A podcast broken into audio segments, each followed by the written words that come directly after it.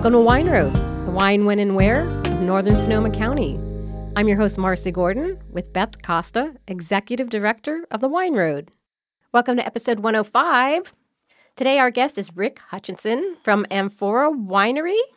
Yay. Yay. Look at you like, yes, that's right. Well, because there are some, I don't want to say Amphora Wines because there are Amphora Wines. I wanted to be very clear that it is Amphora Winery. Mm-hmm. And you're located out in the Timbercrest 4791 Dry Creek Road. Yes. Yeah, so, you know, everybody in the world that's listening to our podcast doesn't know where Timbercrest is. It doesn't.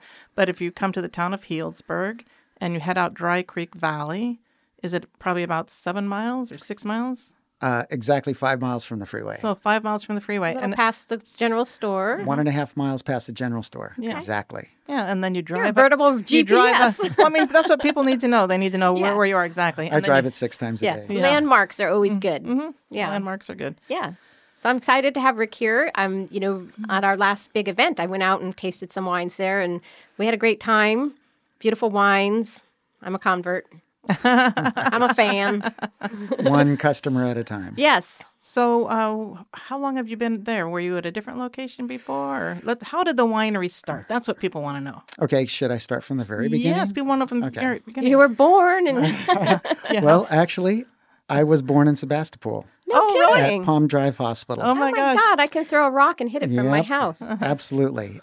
So I started my wine career 45 years ago at Sebastiani. Oh, wow. Packing boxes, sweeping the floors in the springtime, walked into the cellar to work a harvest, and just basically fell in love with it. It was like walking into my mom's kitchen. Uh-huh. Familiar. I'm number 8 out of 9 kids, and my mom canned everything. Oh, my gosh. Wow. So, they were river rats in Monterey. They very bohemian type of family. How cool. So, started there. I just really took to it like a duck to water. Worked there for a little while. Worked at Mondavi and Buena Vista, some large wineries. And then I moved north, and I mentored with some really great guys. John Kongsgaard from Napa, Doug Knoll, and also... Mike Duffy and Grady Wan. So you took a master class. Wow, really? No kidding. So what was fun about that is, no, I didn't graduate from Davis, but I graduated from the University of Hard Knocks. Yeah, I was going to say. Well, gosh, that is a master class of Davis, but with you're meeting and there with all the people, that's incredible. So what has happened with me since then is I paid that forward. So my former apprentices are Eric Miller from Kokomo. Oh, nice. Gio Martirana, Joss Bartles from Sedition. So I paid that forward. Yeah, that's great. I find that a lot happens in the wine industry. That's what I think I love about it the most. Yeah, I mean, it really is. Susie Selby always jokes about the most important thing for her was learning how to drive a forklift. It's like once you know how to do the forklift, you're valuable. That is truly a fact. That is it becomes your right hand. Mm-hmm. Actually, everything is movable. Right. So then you started your winery.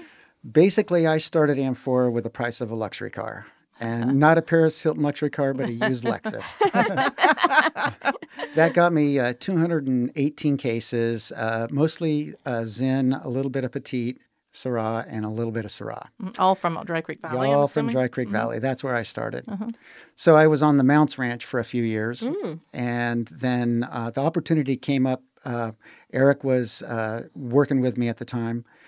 And the property over at Timbercrest came available, and it was a great opportunity for a lot of small producers come in. Mm-hmm. Papa Pietro's right across the way from us, and my old buddy Fred Peterson, he's been in this for ever. Yeah, older than dirt. No, not really. Yeah, about Fred. 35 years, I think. So really, really good neighbors, and it was just a great opportunity from the Walton Spiels who own the property to give small producers, the enthusiasm. They're just salt-of-the-earth farmers themselves. So those owners, they used to have the dried tomatoes. What was that called? It was Timbercrest Farms. Yeah, Timbercrest Farms, Sonoma brand. Yeah, Sonoma brand. So, they were sold all over the world. They're sun-dried tomatoes. And then So that property just was perfect for a lot of small wineries to go in and take that over. Absolutely. And especially, well, let's put it this way. Brick and mortar, I was the 27th winery in Dry Creek Valley in 1997. Yeah. Wow. We won't say how many there are now. There's more. There's more. Let's put it that way. But that location is a really good one stop. You know, if you're touring wine country, you know, you can go to Papa Pietro, you can go to Peterson, go to Kokomo's there and... Yeah. Yeah, and then we had we have some other folks moving in across the way is Optima, Mike Duffy from Optima. So that's another good, really great neighbor. I worked with Mike, 30 years ago. Mm-hmm. So yeah, it's Dry Creek Valley. To tell you the truth, there is nothing like it on the planet. It really is unique. The microclimates, the different soil types. You have red alluvial soil. You have gravel. It's quite a diverse terroir for all kinds of different grapes. Mm-hmm. So where does the name Amphora come from? So when I started, I was, it was 24 years ago. Well, I'll just tell you, I was single at the time. Yeah, you got to be honest here. Our listeners can tell. I was single at the time, and I was dating someone that was much younger than me, and I'll just leave it at that. So there was a yoga class, a pottery class, you know, these kind of things involved. So the relationship one way, and I took the pottery class, and I had to literally hand build a piece of pottery that was 24 inches tall, and so on. So I was in class looking for ideas, and I knew a little bit about amphora. It's making me think of Ghost and Demi-Moore. And... yeah, right. I know. They're just a memory. So I just found chapters and chapters about terracotta and amphorae. And so the labels that are the amphorae that appear on my labels, I have made. Oh, wow. Oh, I didn't know that. Wow. It's always been my fantasy to actually build a piece that I could put wine in. But number one, it's not just the clay, but how you fire it. Mm-hmm. And so there's nothing around here to do that. So a few years ago, finally, when the euro and the dollar became a little more stable, it became within reach to actually purchase handmade terracotta from Italy, just outside of Florence. Mm-hmm. And I've been working with them, and they're definitely old school. And I know you had tasted some of the wines that we've been working with so far. And to me, it's just a dream come true. It imparts minerality to the wine. It really expresses the terroir that, you know, when I say terroir, it's just not the dirt that the vine is planted in. It's the vintage. It's the people. It's the weather. And it just completely surrounds the wine. You get a true character of what the wine is. Mm-hmm. And a texture. Completely different texture. Yeah, a very different texture that just enhances all those other qualities, I would think. It enhances the fruit character in the wine. Yeah, so you tasted, I think it was an Italian variety that we do called Teroldego. Yes, because you're one of the very, very few people who makes Teroldego. Where did you even get those grapes? Okay, so let's put it this way. I am a left-handed right brain winemaker, artist, musician with a little bit of ADD and dyslexia. So welcome to the show. Package. Welcome to the show. Yeah. Welcome to our world. So what I love about what I do now, as opposed to, you know, talking about the business end of things, you know, I did go for the big market and tried to expand and get big. And then, you know, just really, truly a few years ago came back to my heart and want to do things that I want to do. That are interesting to you. Interesting to me. Right. And that saying, if you build it, they will come. And that's truly happening now too. So we're doing Italian varietals in the terracotta, but we're also doing, which is wonderful, and I brought a bottle of the GSM. Oh, yeah. We're talking, and I forgot to open it. Open the bottle, Beth. God, I am slipping. You're going to get fired. This whole grandma thing. Okay, so, yeah, we have the 2016 GSM Dry Creek Valley. So what do you want to tell us about this? I'll give Marcia a beautiful label. And we'll let Rick have a little also because, you know, he brought it. So this is, the GSM is a blend of Grenache, Syrah, Mourvedre. It's a Southern Rhone style blend. I could tell you, I don't know, I'd have to look at the back of the bottle to tell you what this particular blend is. This is 44 Grenache, 23 Syrah, and 33 Mourvedre. But that's a moving target for me every year. It just depends on how it tastes. So what I've been doing, especially with the terracotta now, is that one or two portions of the GSM blend is done in the terracotta. Mm-hmm. And at least one of them is a particular type of fermentation called carbonic maceration. Right. So and it's inside the grape, it macerates. That's right. That's a bump. I might have like a rhyming fool today. Yeah. Wow. So it takes 22 to 28 days, but it's whole cluster. They go into the amphorae, and you just sit there and be patient. So what happens is the true indigenous yeast inside each berry starts its own fermentation. They get to be about 2% alcohol, and they burst. And I have to tell you, it truly is like making perfume. It is an absolute wonderful aroma to smell and to taste during fermentation. Does it have a sound inside the amphorae with the carbonic maceration? Well, I've been known to listen to barrels. Is that you hugging fermenters. It? It's all in his mind, though. Yeah. So I wonder how much wine is in that. So we have two different sizes. We have 800 liter and 1,000 liter. So how many bottles is that for the person like myself who mathematically is challenged? Let's see. The 800 liters are about 200 gallons. So, you know, that's probably around 900 bottles, I would think. So it's a fair amount.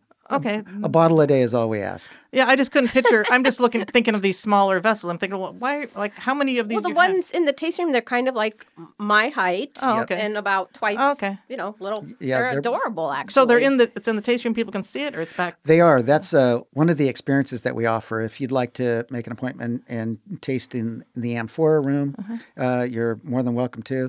You can make an appointment to taste with me. We have a barrel tasting experience as well. Mm-hmm. The Amphora room is nice. It's got a lot of atmosphere. Yeah. So apparently those other vessels you made, the ones that are around. Yes, I didn't know that. Yep. And I have that's why it says don't touch. I have a studio full. I have about 8 more that I just, you know, the winery's been taking up a lot of time. So I have the winer. I have some to finish. Yeah. Well, I love that room though. It's very atmospheric. You've got the Amphora right there.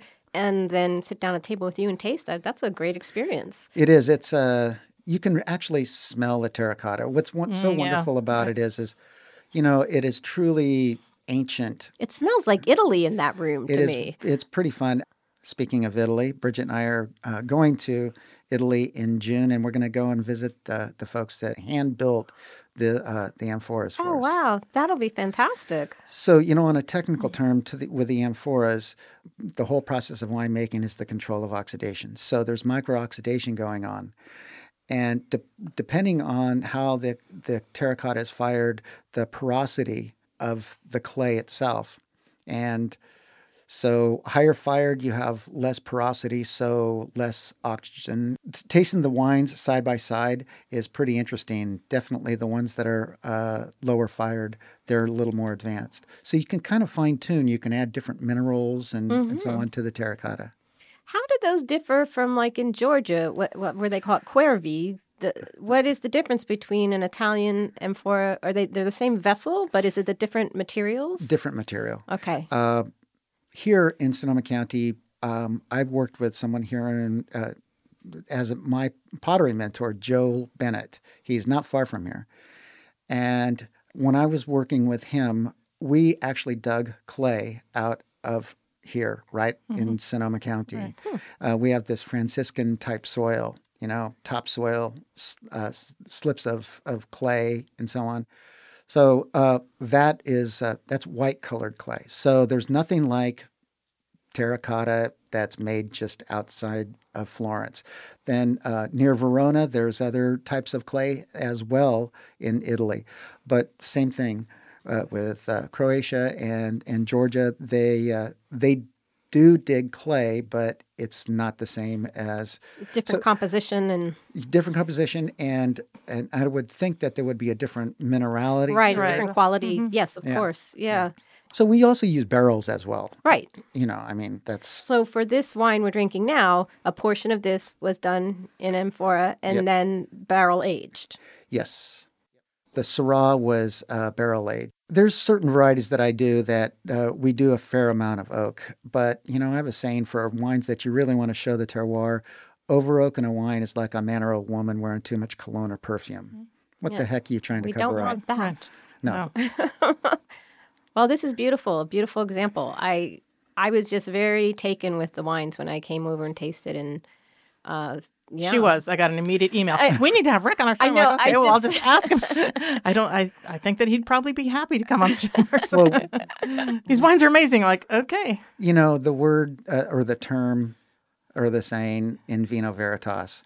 In wine, there is truth. And then when Marcy came over, it's just, you know, once you have a sip of wine and you're really enjoying it, whether it's on the patio or the deck or in the vineyard or at the winery, in vino veritas happens. And, you know, you experience other people's lives. Mm-hmm. And that's what I love about the wine business and people coming to visit, people that are just introduced to the Amphora brand or the customers that have been with us for a long time. You grow up with their, you know, you meet them and they're not married yet. Right. Then they have kids. Right. You see their little babies. Right. And now they're bringing their 21-year-olds to come and introduce them to Amphora wine. Mm-hmm. It's a wonderful continuity. What a privilege to be able to see that. Generational. Yeah.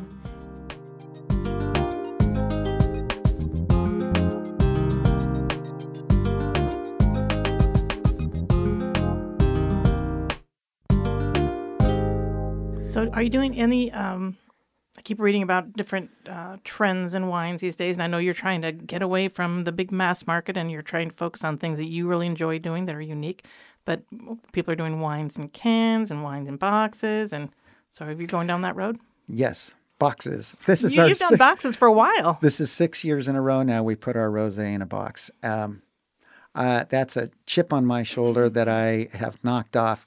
I really love the idea of rosé is just supposed to be consumed. It's a wonderful wine. It's a wonderful appetizer wine. It's a wonderful wine to sit on the deck, lower alcohol, nice acid.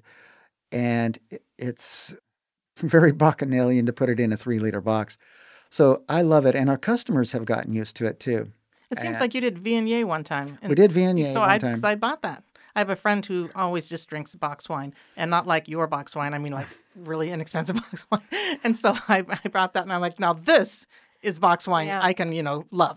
Well, that's the problem. You have to overcome this like, kind of image and this, like, people think it's a certain thing, but that's all changing. It's cans, boxes. Yes. And... Well, the other thing is that you notice that the GSM that I brought is in the Stelvin. Right. Mm-hmm. Yeah. More and more of that. It is more and more of that. And I appreciate that because I take a bottle of wine to the river. Yeah. And I can just open whatever I brought. Or if you're in Healdsburg, the movie theater, but don't let them know. Yes, I know. Yeah, I've done that too. But oh, is that you I was sitting next to? Just a little twist. And nobody knows.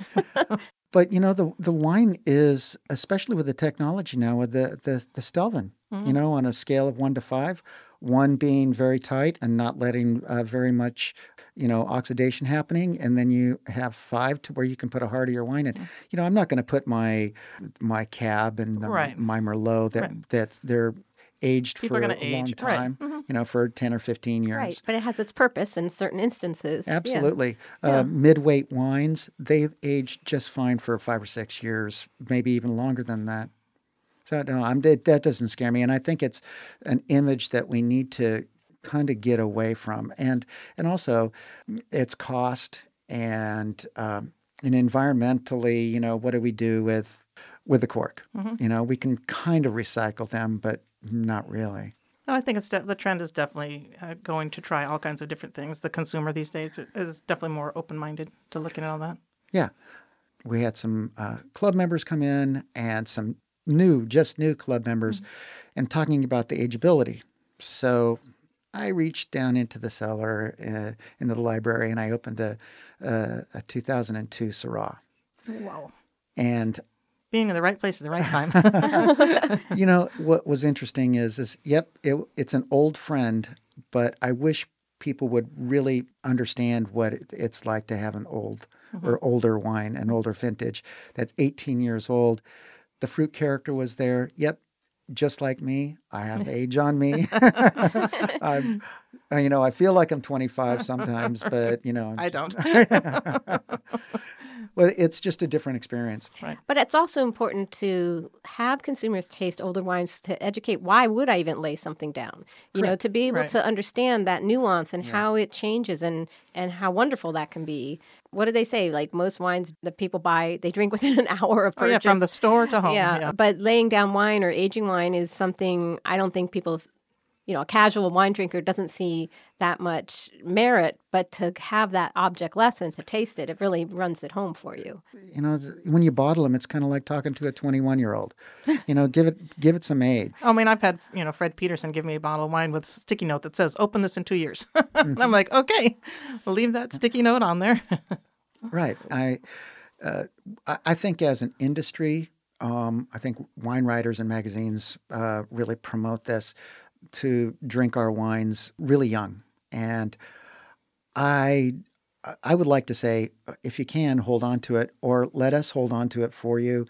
And then when you purchase it 2 or 3 years after it's bottled, then you can really get a flavor of what the wine it really should become.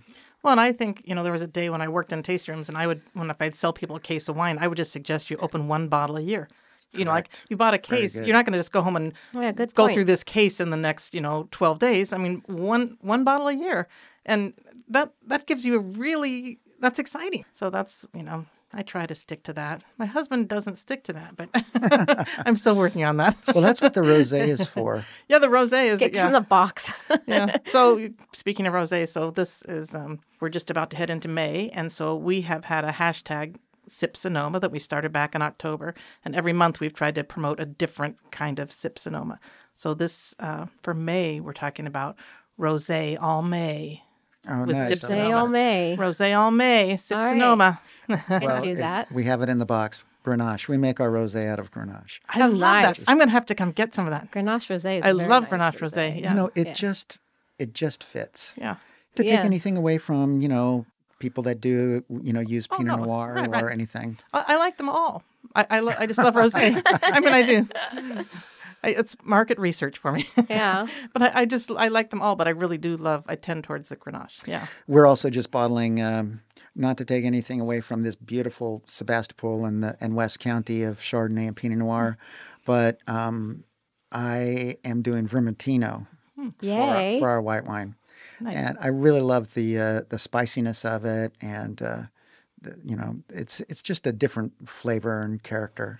So these Italian varietals that you said you were talking about doing more and more of, are they from Sonoma County, or are you getting them from other? So we're getting some of the obscure stuff like Alianico and Teroldego from Clarksburg. Clarksburg, Clarksburg's a little hotbed of the obscures. Yeah, and that's our number one, which we're really getting a lot of accolades for, is Tempranillo. And also, don't you make a Barbera from Clarksburg? Yep, yeah. Barbera from Clarksburg as well. Yeah, nice. You know, and traditionally, you know, we're doing Cab and Merlot and Zen and, you know, and Petit Syrah and Carignan from Dry Creek Valley.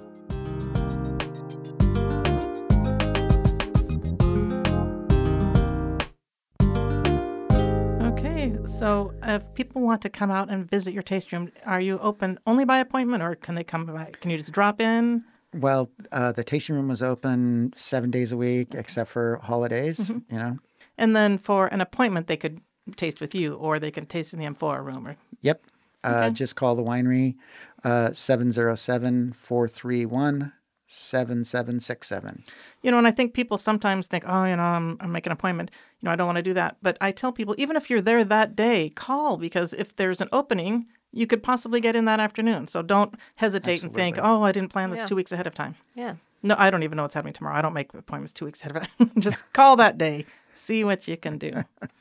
So, Rick, when you're not making wine, you're not throwing clay, you're not making vessels in the pottery studio, what's your favorite things to do in our beautiful county? Where do you go? What do you do? Well, if it's eating. We're big eaters here. We like to eat. You know, just right there in Healdsburg. Bridget and I have been loving on Chalkboard and Brass Rabbit and Carlos at Guiso. Mm-hmm. Oh, yeah, it's hard to get in there. It is. You really have to make it. There's one table. I think there's literally about 8 tables. Yeah, it's pretty tiny. But it is absolutely, it's the Latin fusion, and it's wonderful food, family-owned. Valette is great. You know, if you like Japanese food, Sakeo. Mm-hmm. That's completely all local people there. We see neighbors, friends and neighbors there all the time. It's like the Cheers bar, you know everybody. Yeah. Absolutely. But also, you know, the love of my life, my puppy dog. Aww. You didn't get to meet her because... No, she wasn't there. She is still in solitary confinement for... She had the PTLO surgery on her left leg. Oh, no. That's tough. But she's my wing dog in the vineyard, in the truck, and... the water, and she's going to be on the cover of the California Wine Dog book. Oh, that's awesome. What an honor. That's so cute.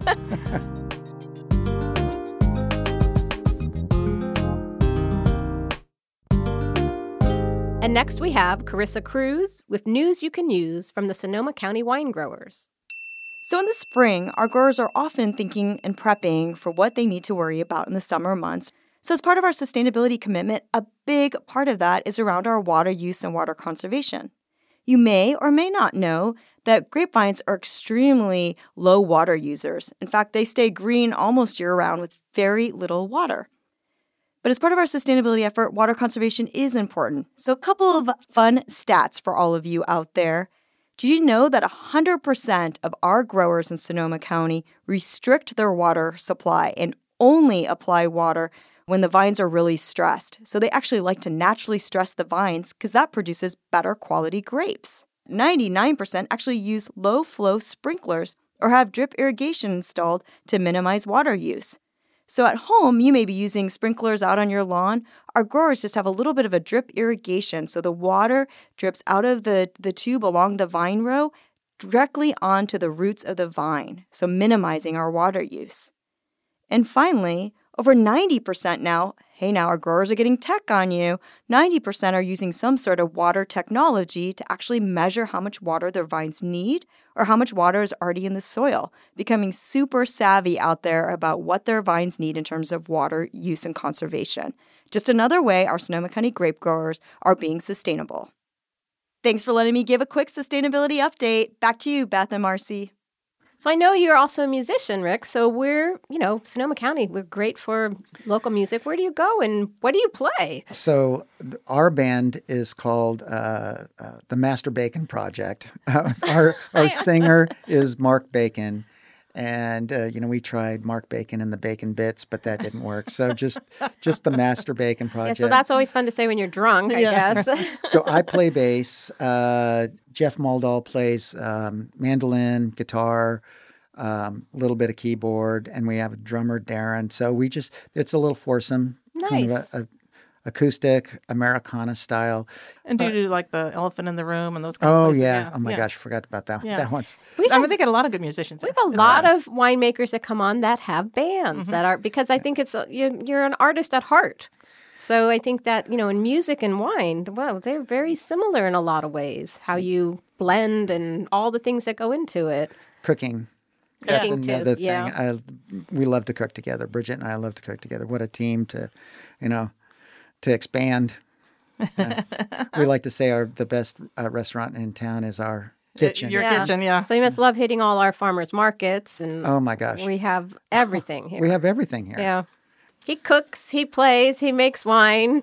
And you can make an appointment to visit and taste with him. So there you go. There you go. You can do We'd love to have you. Yeah, that'd be awesome. So I think that's kind of it. The only ask I have for our listeners this week would be to follow us on Instagram. And we are... chronically, amazingly clever, so our Instagram is just Wine Road Podcast. Remember, when you post things, to share the hashtag Rosé All May and Sip Sonoma, because no matter where you live, you can always be sipping Sonoma. That's the truth. Right. So we will put in our show notes how to get in contact with Rick, how to visit the winery, put a link to this beautiful GSM. This wine is wonderful. Thank you for bringing it. I know. And a link to a couple of places you mentioned, your favorite places to go. We'll see you on the wine road. Thank you so much for coming, Rick. This was great. Thanks for having me. Bye. Bye-bye.